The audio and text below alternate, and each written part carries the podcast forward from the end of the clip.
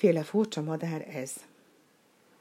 Egyszer a kis pípok hazafelé tartott az iskolából, ahol arról tanult, hogyan kell elmenekülni a nagyfogú cápa elől, és mennyi két tőkehal, meg három tőkehal, mikor hirtelen azt vette észre, hogy valami hatalmas madár repül a nevetőbálna öböl felé. Miféle madár lehet ez? kérdezte magában, és rövid lábacskáin imbolyogva szaladni kezdett. Talán háp-háp kacsa, vagy valami még annál is furcsább. Nézi, hát ez a kacsa, vagy nem is kacsa, leszáll a hómedzőre, és ebből a kacsa nem kacsából egy ember bújik elő. Ezer döglött bálnára, kiáltott Pikpok. Még sohasem láttam ilyen óriási kacsát, amelynek a hasában ember lett volna. Földbe gyökerezett lábbal álltott, s nem tudott magához térni a csodálkozástól.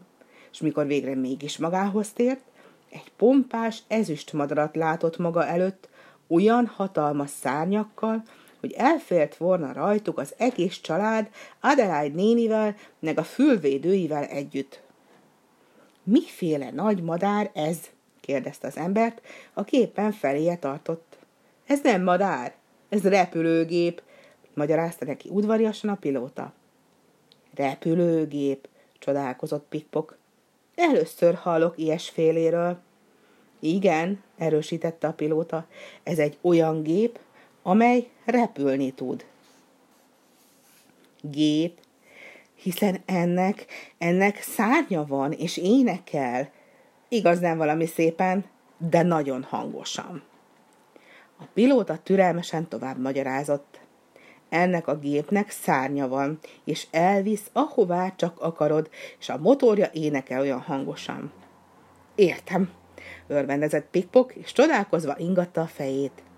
Nem minden a bácsi a kék tóhoz, abba az országba, ahol ibolyák illatoznak, és fülemülék dalolnak? Mit csinálnál ott, kicsikém? Pikpok begombolta fehér mellényét, megigazította a fülvédőjét, és ezt mondta.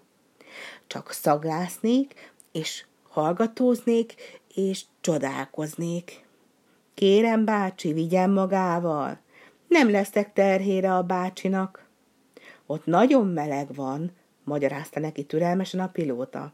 Megizzadsz, és napszúrást kapsz.